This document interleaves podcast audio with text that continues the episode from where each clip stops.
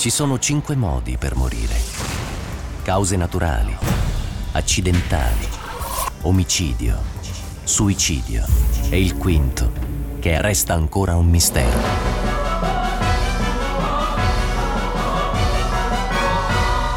CSI Milano con Radio 105 sulla scena del crimine. Posso, posso, posso dire, ci fai vedere come bal- Dai, balli? dai, dai, ma un passettino, un, movi- vai. un non si piccolo muove. movimentino. No, ma lui è da valzer però, no? Picozzi, ve lo dico io come balla. Da Balla, ballo da sala. balla lento con luminal. luminol, Col coso, lumini- aspetta, con la luminal. lente di ingrandimento così. Luminol. Lente di ingrandimento. Sì, con la lente di ingrandimento così. Ogni tanto stende il partner a terra con cui stai parlando e ci fa Sì. intorno la sagoma di... Oppure stendi quei nastri con scritto scena del Io, crimine. io mi chiedo quando è cominciato tutto questo. Tutto questo. Senti che Senti voce. che voce che ha oggi. Ho una voce Come sei messo? Eh, Ma ti hanno fatto tampone? Sì. Sì, ma Eh? sono, sono anche eh, tetravaccinato. Anche Ho capito, ma fare il bagno nel lago di Como in questa stagione No, di non è questa stagione bellissimo. È pericolosissimo. Comunque mi tengo questa voce, Sì. anche perché il mio maestro, Sì. che è un certo Chris Voss, negoziatore internazionale, dice che per negoziare occorre la voce del DJ di mezzanotte, C'è quello così, quello profondo, quello che fuma. calmo e profondo. Sì, Quello nice one. yeah, fuori sta pioggiando. Devo dire che lui ha perfettamente ragione, non è semplice durante una negoziazione con qualcuno che vuole buttarsi dal decimo piano riuscire a mantenere sempre la voce. Beh, un negoziatore con la voce stridula, ehi, io avrei... Cioè, ti dà un pur fastidio, ti dice, non vedi l'ora di... No, ma mi sono rivisto il film famoso Il negoziatore, eh, dove naturalmente al di là di eh, Samuel L. Jackson c'è Kevin Spacey doppiato dal nostro Pedicini, Pedicini. e devo dire che lì È nostro, ormai non è più nostro. eh. rimane sempre... Senti, due cose ti volevo dire. Sì, due, due. La prima è, eh, volevo sapere se stai guardando questo Inside Man, che è una specie quasi di rilettura di, di- del Silenzio agli Innocenti, perché c'è Stanley Tucci che fa un condannato nel braccio della morte a cui le persone si rivolgono per risolvere dei Visto. casi. Mm. Visto quindi sta molto in piedi sulla figura di Stanley Tucci, sul suo modo di interagire Eh con sì. chi lo va a trovare. Non male, però, le- eh. È, è- naturalmente un. eh, Siccome è difficile inventare qualcosa di totalmente nuovo, si rifà Mm. certamente al- alla coppia Però Clarice e Hannibal Lecter. Però con un registro diverso, perché c'è molta ironia anche qua, no? Sì, Sono sì, i momenti sì, che fanno sì, battute sì, sono un po' così. Ecco, mm, quella, quella è l'incongruenza. In realtà ci sarà, immagino, una seconda stagione perché c'è un mistero che non si chiarisce. Non lo dire. C'è un mistero che non si chiarisce, quindi ci sarà una seconda stagione. Eh, il fatto di essere autoironici non è tipico degli Ok. psicopatici criminali. E poi un'altra cosa, Di. sembra quasi che sia tornato, non lo dico certo con un Mm. eh, piacere, eh, perché tu dici spesso che i serial killer sono un po' scomparsi. Oh, L'altra sera, invece- qualche giorno fa, c'è stato un triplice omicidio, eh, anche se poi il- la, la persona che è stata già arrestata ha un profilo particolare, perché è un criminale in realtà professionista, però sembra proprio la modalità di un serial killer, Ehm, no? Allora, tutti, oh, come, come succede Avete solito- sentito la storia no, di cui stiamo parlando? Sì, queste Mm, tre, credo, prostitute prostitute, uccise. due contestualmente Sì. nello stesso spazio e una, Mm. una terza a distanza di mi pare un paio di chilometri. Comunque Sì. eh, non lontano, in realtà eh, facendo i pignoli non è un serial killer costui, è uno spree killer, cioè un uomo che uccide eh, in luoghi diversi, in tempi diversi. In genere ehm, il serial killer è legato a, mm, all'uccisione magari di persone nel- nello stesso, non nello stesso tempo, nello stesso momento storico, per cui comunque sta di fatto che eh, ne ho sentite tante in questi giorni, in questi pochi giorni incredibili. Tra cui ad esempio quella. Che cosa sappiamo? Quando succede un fatto di cronaca di quella, di quella natura, sappiamo che abbiamo mm, le i primi elementi che sono assolutamente certi sono abbiamo tre donne colpite più volte con un'arma da taglio in maniera assolutamente disordinata e ehm, eh, una di queste, se ben ricordo se non due, eh, raggiunge il pianerottolo del, del condominio e lì finisce i suoi giorni sulla, sulla terra.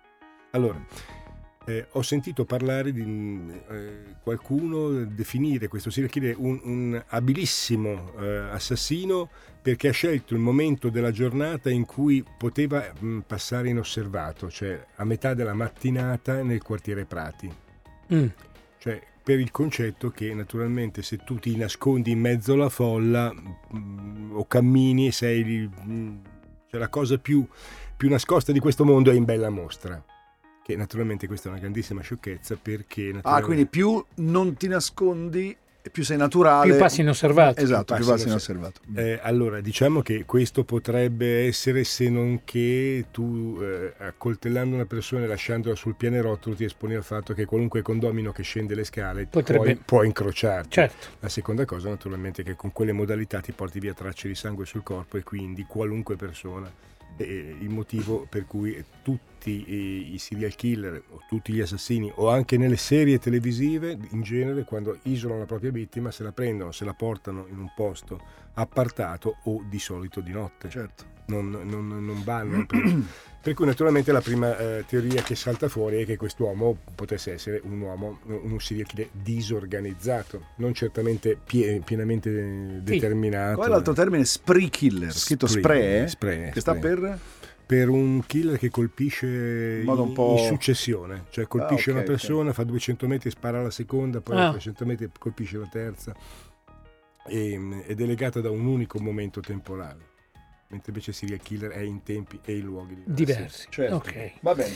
Però Va bene. fatto che Arriviamo al caso di oggi. al caso di oggi che è il caso di un giovane ragazzo che ed è stato l'unico caso nella mia vita professionale in cui eh, ho incontrato davvero una persona dissociata. Mm. Cioè una multipla identità eh, di cui quello che aveva combinato una delle due identità non era assolutamente eh, consapevole dell'altra. Come nel identità. film, quello...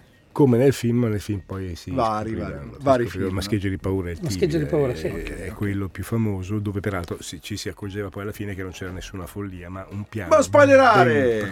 Non spoilerare Poi, i sai, film. nel film è facile farlo, nella realtà nella realtà vieni beccato, non è facile eh, no stavo pensando confondere. che quando dici? noi eh, cerchiamo di analizzare eh, ad esempio sempre tornando al serial killer di prima un dato mm, importante e fondamentale è capire se i colpi vengono portati al volto oppure no Mm. perché colpire il volto eh, significa colpire qualcuno che conosci Certo, perché hai una Come rabbia volte. personalizzata Certo, qualcosa di- di- estrema certo, non di Eh, generico. per cui quello è un dato oggettivo che hai subito, cioè la, eh, il numero, i rischi, teniamo presente di un'altra cosa, cioè se tu esci da un condominio sporco di sangue e sei eh, nel quartiere Prati, in- rischi di incrociare migliaia Eh, di certo, telecamere, certo, non certo. Prima che di persone. Comunque ce l'hai davvero la voce da negoziatore oggi, Eh. perché sei Eh, molto raffreddato. Io, io comprerei di tutto Da da, te, uno esatto. con una voce così, eh, anche una macchina di seconda mano. Io mi compro... No, da vabbè. Picozzi no. No, è meglio di no. Io comprerei anche la prima scheda di oggi. Dai, via. Andiamo. 24 gennaio 2004. Brindisi. Rione Commenda. Fernanda, 84 anni, sta a terra in una pozza di sangue, sul pavimento della cucina del suo appartamento in via Tirolo, trafitta da un numero impressionante di coltellate. Quando la trovano è morta da almeno un giorno. Il medico legale dirà che è stata uccisa tra le 12.30 e le 14 del 23 gennaio. Fernanda viveva da sola, dopo che il marito era scomparso a 89 anni nel marzo dell'anno prima. Ma era in gamba. Non aveva bisogno di nessuno. Certo, i suoi figli si preoccupavano per lei e non solo per l'età e il suo stato di salute. Piuttosto qualche volta era successo che aprisse la porta di casa agli estranei, una cosa da non fare con in giro tanti balordi e tossicomani. Era in gamba la signora Fernanda, ma qualche volta un po' distratta. Così capitava anche che non rimettesse a posto il telefono, lasciando la cornetta agganciata male. Per tutta la giornata del 23 avevano cercato di chiamarla, ma l'apparecchio non dava segnali. E allora i figli avevano avvertito i vicini di casa, quelli con cui erano in confidenza, quelli che per ogni emergenza avevano in mano una copia delle chiavi. Loro erano entrati con la paura che l'anziana donna si fosse sentita male perché al bussare al suono insistente del campanello non aveva risposto. Arrivano gli investigatori, la scientifica, il sostituto di turno e si cominciano a raccogliere le prime impressioni. Non ci sono segni di scasso, nessuna forzatura a porte e finestre, come a dire che la vittima aveva aperto la porta al suo assassino. Un elemento importante, anche se non basta per dire che di sicuro i due si conoscevano. Fernanda è morta per un'emorragia acuta, provocata dalle ferite inferte con un'arma da taglio e da punta. Arrivano a contarne 94, concentrate soprattutto al petto e al dorso, ma che non risparmiano nemmeno braccia e gambe. Molte di queste sono superficiali, affondano nella carne solo per uno o due centimetri, tanto che sembra uno schema. Someone Who You Loved, questa è l'inconfondibile voce di Lewis Capaldi. Perché abbiamo messo questo pezzo? Perché parla di una nonna. E quindi insomma sembrava una, una canzone abbastanza adatta alla storia di oggi. E... Storia un po' dura, eh? Eh, beh, mica... Un po' tosta, eh? Guarda che faccia che fa. Per te è non normale, sembra- non sembrano Ma- mai dure a lui. Beh, insomma, No, ma anche perché poi ascolto chi, i vari colleghi che descrivono e fanno. Tu dici- eh, vanno giù senza alcuna. Che c'entra? Ma tu sei il numero uno, tu sei sobrio, tu sei bravo. eh. Di fatti, in Non questa, è che abbiamo vice- scelto uno a caso. eh. in questa vicenda non- non- la vicenda è cruda perché comporta un omicidio. Il numero di colpi, l'avete sentito prima, 93 o 96, non ricordo bene. Eh, di colpi portati, però molti, e la stessa cosa è successa 93, e molti successa, la stessa cosa è successa con questo serial killer, cioè nel senso che Questo di, questo di ultimo, Roma? di Roma. Ok, ok. nel senso che c'erano molte delle ferite che aveva inflitto alle sue vittime che affondavano per 1-2 centimetri, come se fossero più che altro delle punzecchiature. E allora i due termini che vengono utilizzati dai profiler dell'FBI sono eh, l'overkilling, cioè mh, il, il colpire in un modo che va oltre quello che è sufficiente o necessario per uccidere e rimanda a una dimensione del controllo del potere, oppure queste piccole lesioni di un centimetro che io ho ritrovato in tanti delitti anche nel massacro di Novi È un Ligure. coltellino piccolo piccolo, No, un no, no, centimetro, no, cos'è? È, è proprio Ha un buco. sì, sono come degli assaggi. Picozzi. Tu penetri Assaggi 10 no, dai. Cioè, assaggi. Abbiamo appena detto che sei sobrio. Cioè, come- Assaggi. eh. Ehm, E qui- quindi, scusa, cosa fa un buco del genere? Cioè, Si chiama piccherism. Piccherism da eh, picadores. È esattamente la stessa cosa che fanno i picadores quando nelle arene cercano di aizzare i tori toro. contro il torero. Quindi quasi delle- lo pungono, diciamo. Lo, lo punzecchiano. punzecchiano. ok. Ehm, E questo però ha tutt'altro rilievo, cioè ci manda su tutt'altra pista, cioè ci dice che chi ha colpito è un sadico sessuale. un sadico. Eh, infatti. Ehm, dipende naturalmente, e qui non scendo nei dettagli, dalla localizzazione di queste ferite. Certo. Beh, con- il serial killer fa sempre overkilling perché diciamo tu hai detto Mm. prima oltre il necessario nel serial killer non esiste un necessario cioè il sicario di, di criminalità ha uno scopo il killer ha un piacere nell'uccidere quindi Eh, sì, non però è che fa il minimo credo, no? diciamo, mi viene in mente ad esempio Donato Bilancia che sparava e quindi chiunque utilizzi armi da fuoco in realtà non ha questo accanimento. però è strano Vabbè, no? il certo. serial killer che Eileen utilizza- Warnos, ad esempio, essendo una donna, tutte le sue vittime le ha uccise con un colpo d'arma a fuoco, un solo colpo. Sì, diciamo che non vogliono godere del sangue, non vogliono vedere questo tipo di cosa. Uno che usa Eh, diciamo che una la roba, loro... un punteruolo, ma che cosa stava usando? Si può dire? No, no, è lo stesso, la stessa, Eh, arma, la eh. stessa arma che poi viene affondata più profondamente, ma viene soltanto così punzecchiata per trovare il piacere sadico da parte dell'assassino. mamma mia ragazzi e non è una storia Beh. dura Eh, è una storia che si ripete in tutti gli omicidi. Mm. Eh, che siano seriali o che siano singoli, c'è sempre da andare a valutare questa cosa. Cioè, quanti colpi, naturalmente è ovvio e semplice pensare che un singolo colpo dato alla nuca, sparato con una pistola, rimanda a un professionista, mentre invece un numero esagerato, un overkilling, ti dice che quella persona è una persona che probabilmente e potenzialmente ha lasciato in giro tantissime tracce. Ci fermiamo qui, allora ritorniamo tra poco con la seconda parte di CSI Milano.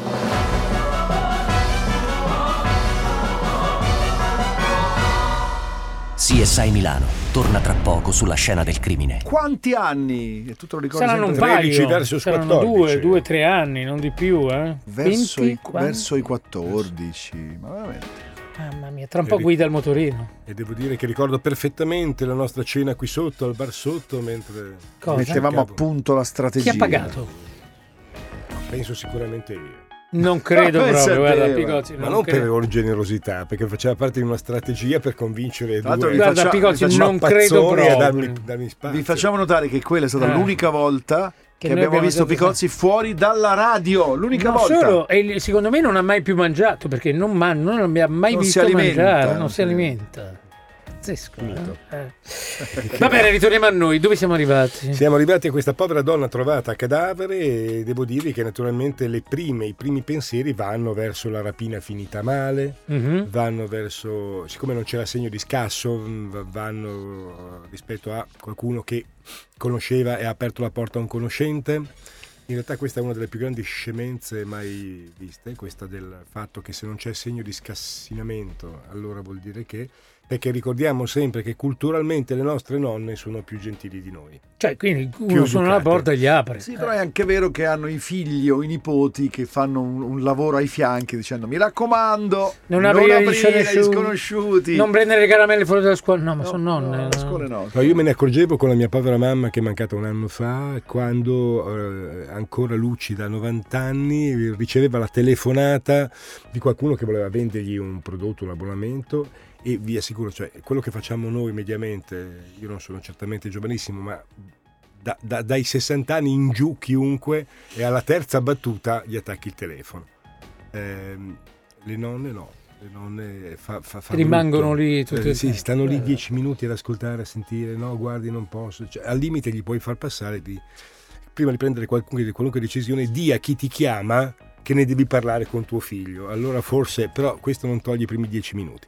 Io andrei Beh, però... sono anche sole e hanno piacere a fare due chiacchiere, no? Anche, insomma, No, è proprio una questione di... di, di, di- educazione, cultura, educazione. educazione. Ok, vabbè. Andiamo con la seconda parte della scheda qui a CSI Milano. Via. Nell'omicidio di Fernanda, tanto il movente sessuale quanto la pista passionale però non convincono, soprattutto per l'età della vittima. Si pensa allora a una rapina finita male, ma è un'altra l'ipotesi che lascia perplessi. Chi ha massacrato la donna le ha infatti lasciato addosso gli orecchini e la fede in oro e non si è portato via nemmeno il denaro che c'era in casa e il cellulare.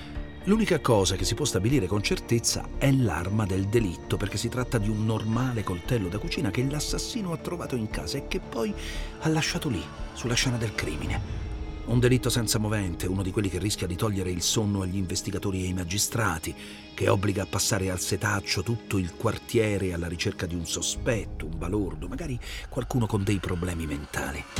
Scorrono le settimane fino agli inizi di marzo quando capita che uno dei testimoni dichiari qualcosa che non torna con i riscontri delle indagini. È un giovane che, sentito sui fatti, risponde di non saperne nulla perché il giorno del delitto stava da un'altra parte, a Milano, per preparare degli esami all'università.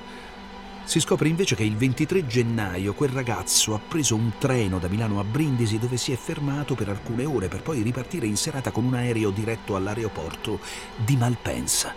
È lui l'assassino. Si chiama Davide, 21 anni, e gli investigatori ora capiscono perché la donna ha aperto la porta di casa al suo carnefice. Lo conosceva. Perché era suo nipote, Eh. era suo nipote, era il- uno dei nipoti più giovani eh, e, e lo conosceva quindi molto bene e devo dire peraltro che questo ragazzo nel momento in cui gli è stato contestato l'alibi, cioè che lui in realtà non era a Milano, perché questo ragazzo a un certo punto della sua vita, e lo scopriremo anche dopo, ha deciso di frequentare l'università più prestigiosa d'Italia, La normale di Pisa. la Boccone. non lo so se è la più prestigiosa d'Italia. Eh. Eh, Eh, sì, lo è, Paura di sai sì, che sì, sono le classifiche, Sì, no? sì, classifiche. Non era internazionale. stata superata No. dalla... No, ok, No. ok, va bene. nelle classifiche di tutte Boccone. le... Boccone. Boccone. Mi pare che sia anche tra le prime cinque d'Europa come scuola mm, School of Management.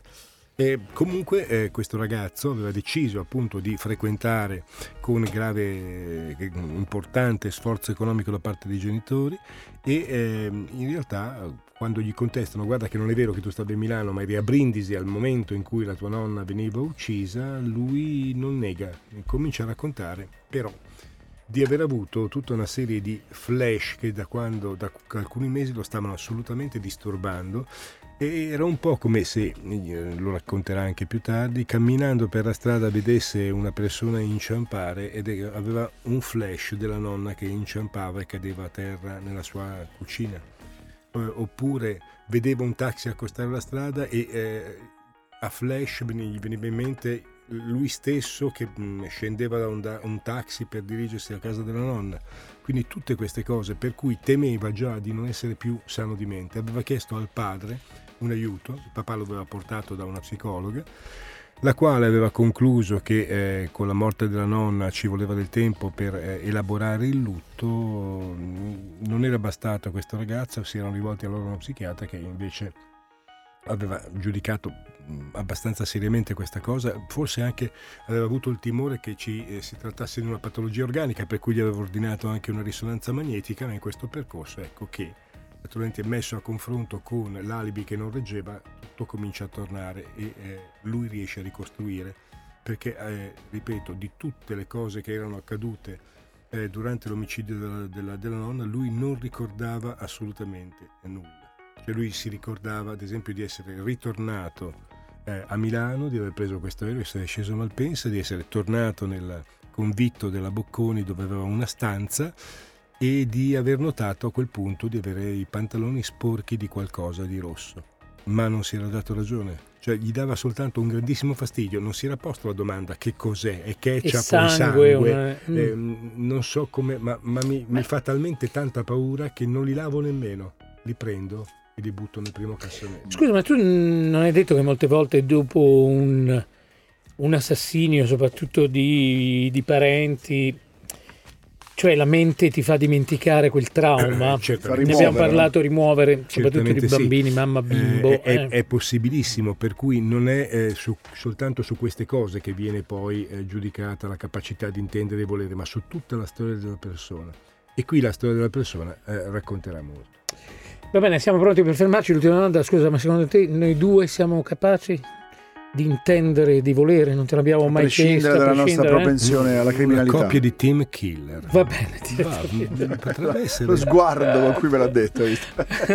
Fermia- Ho in, fermiamoci. me- ho in mente perché ci sono, c'è stata una famosa coppia, due fidanzati che hanno ucciso, si chiamavano i Ken and Barbie Killer.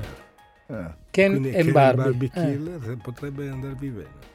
Chi è la Barbie? Chi è Ma chi Ken? fa Barbie, chi fa Ken? Ecco, questo Con questo dubbio vi lasciamo, ci sentiamo tra poco con la terza parte di CSI Milano. CSI Milano. Picozzi con sta voce è capace Guarda che che, ha, eh. è capace che Maronna. Senti, cosa dicevi, Stoppelli? No, stavo Cosa pensando detto? a voi due altro che team killer. Cioè, giustamente che... Niente, niente. No, parla, parla. L'aveva detto lei, è eh? capace che Con questa voce da serial killer, no? Ah. Cosa hai detto? No, più che, più che serial killer, effettivamente sembrate, come dicevi tu, Barbie e giustamente, Ken, i no, vecchietti no, dei vecchietti i vecchietti dei Muppets, Oppure io che sono un po' più vecchio Sì, di voi sì. e sembrate la strana coppia. Certo. è Eh, la la strana coppia. Strana Questo è un gran complimento. Walter Mattau, Jack Lemmon. Jack Lemmon. Chi fa Jack Lemmon? Magara. Chi fa Walter Matthau? Walter Mattau lui. Sei tu Walter Matthau, vediamo. No, Jack Lemmon è il compulsivo. Sì, Jack, Eh, Jack Lemmon è quello, è è quello che mette ipocondriaco. tutto in ordine. Però fisicamente forse sono Eh, più Però sei più tu io. quello lì. Vero, Sì, ma io lo identifico più Eh. come il bor- borbottone. Sì, il borbottone. Per cui L'altro giorno mi ha detto che assomiglia a. Oliver Hardy, un ascoltatore, un telespettatore. Addirittura. Sì, Quanti ma me lo, complimenti, me lo dicono spesso. Me lo dicono però. spesso, sai, quando sono bambino. Eh, direi di andare sulla terza parte perché poi chiudiamo Va spiegando cosa è successo. Ero bambino. Scusa, ho sbagliato. Proprio dai genitori si raccolgono le prime informazioni per capire chi è quel ragazzo di 21 anni che è arrivato ad accoltellare 94 volte sua nonna. Il perché l'abbia fatto si cercherà di scoprirlo direttamente con lui. La mamma, Maria, ha 59 anni e gode di discreta salute. Racconta di aver conosciuto Giuseppe, il futuro marito, quando ne aveva 17, di averlo sposato dopo 7 anni di fidanzamento. Nelle loro famiglie non c'è mai stato nessuno con un disturbo mentale. Dal matrimonio sono nati tre figli. Il primo, Amerigo, ha oggi 30 anni e già a 18 se n'era andato lontano a studiare all'università. Poi è venuto Davide e da ultima Roberta, la piccola, che oggi ha già 16 anni. Nella storia di Maria e del marito c'è un fatto che li ha segnati, il fallimento di un'impresa commerciale che da anni gestivano insieme ad altri parenti. Ed è una cosa legata a Davide perché il momento più critico nella vita della coppia è coinciso proprio con la gravidanza, al punto che la signora Antonelli ricorda di aver riconosciuto nella prossima maternità un segno del destino, un dono di Dio che avrebbe portato la famiglia a superare il difficile periodo. Un dono che alla nascita mostra però qualche problema, nella forma di un cordone ombelicale stretto al collo che costringe i medici a un taglio cesareo d'urgenza. Ma il bimbo non sembra riportare danni dal parto difficile perché cresce regolarmente, mangiando e dormendo senza fatica. Tanto che basta chiedere alla mamma com'era Davide da piccolo per sentirsi rispondere che era buono, buonissimo, non faceva mai capricci. Un'affermazione questa che uno psichiatra ascolta sempre con un certo allarme, giustificato perché proseguendo nel racconto si scopre che presto vengono fuori i problemi di un attaccamento morboso alla mamma. Molto giusta la scelta della musica. L'hai montata Grazie. tu, Comollo? Eh, certo. Stavolta sei proprio stato bravo. Eh, Devo, devo ammetterlo. Chiama- seguitemi per altre basi. Non dorma tutta la Seguitemi per altre notte basi. le basi di Comollo. Questa era proprio giusta. bravo. Ritorniamo a noi.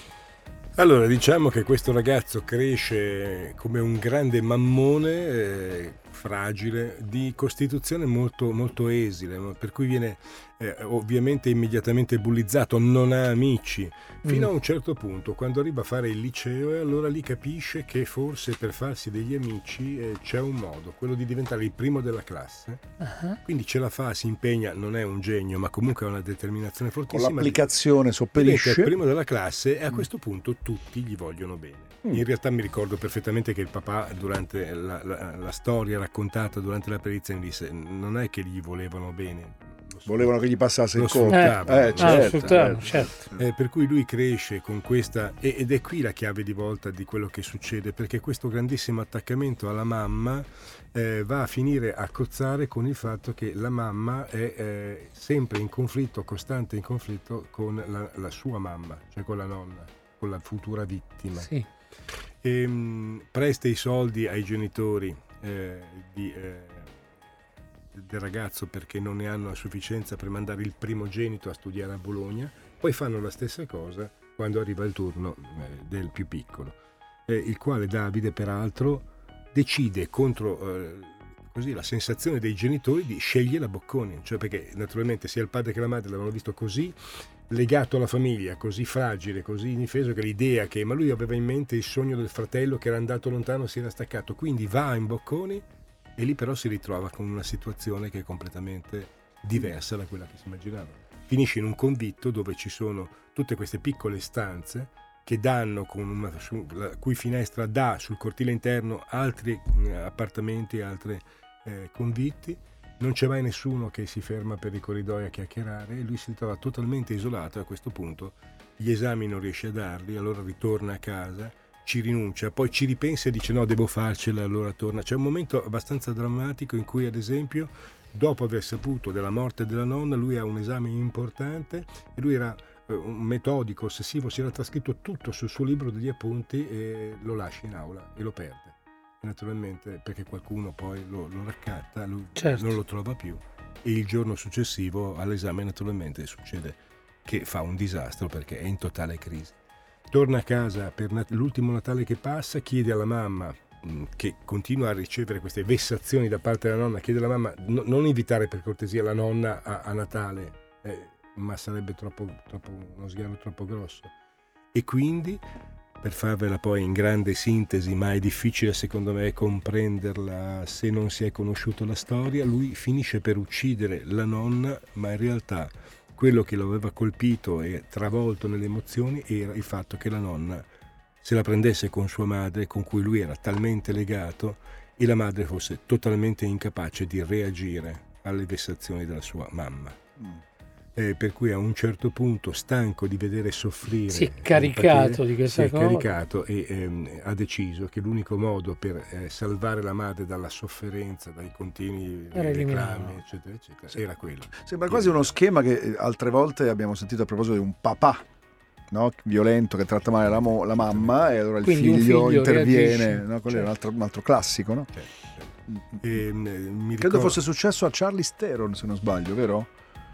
Credo che lei abbia vissuto una, cosa del- una storia del genere Mm. durante la sua infanzia. Non, non è difficile, ecco, quello che io ricordo di questo ragazzo di cui ho perso completamente le tracce ormai da 15 anni, è che lui, eh, che suonava lì la sua malattia, eh, chiedendogli scusa, ma ti sei reso conto di che cosa hai fatto? Sì, ma hai capito che cosa dovrai affrontare, come sarà la tua vita? No, ma non so, tornerò a casa. Intanto, vedete, io cammino per questi viali, lo avevano ricoverato in un reparto psichiatrico Certo. pubblico perché avevano capito che c'erano dei grandi problemi mentali e lui passava le giornate naturalmente facendo quello che era evi- inevitabile che facesse, aiutava tutti gli altri pazienti. Mm. Ma tu hai detto che non è più dai- da 15 anni dopo la perizia in cui è stato giudicato totalmente Quindi non sai che fine abbia fatto. Non so che fine Ok. abbia fatto. E naturalmente spero che le cure abbiano sortito effetto perché effettivamente Quanti anni ha adesso? Avrebbe a? eh, ne aveva compiuti 19 e quindi 34. nel 2004 l'ho visto nel 2004 sono passati- 18 anni fa ne ha 37, giusto? Mm. Eh, Theron aveva assistito all'omicidio del padre da parte della madre. Quindi la madre, dopo l'ennesimo maltrattamento, aveva ucciso suo marito, quindi il padre di lei, con lei che vedeva la scena. Eh, ma questa è la Mica- la- mica poco. è lo script di eh, Marnie di Hitchcock con Sean Connery Mm. eh, in cui la, la, la, la Piedra, la protagonista, vede la, la propria madre, uccide un cliente della madre che faceva la prostituta e poi dissocia completamente Certo. e si dimentica completamente di questa cosa.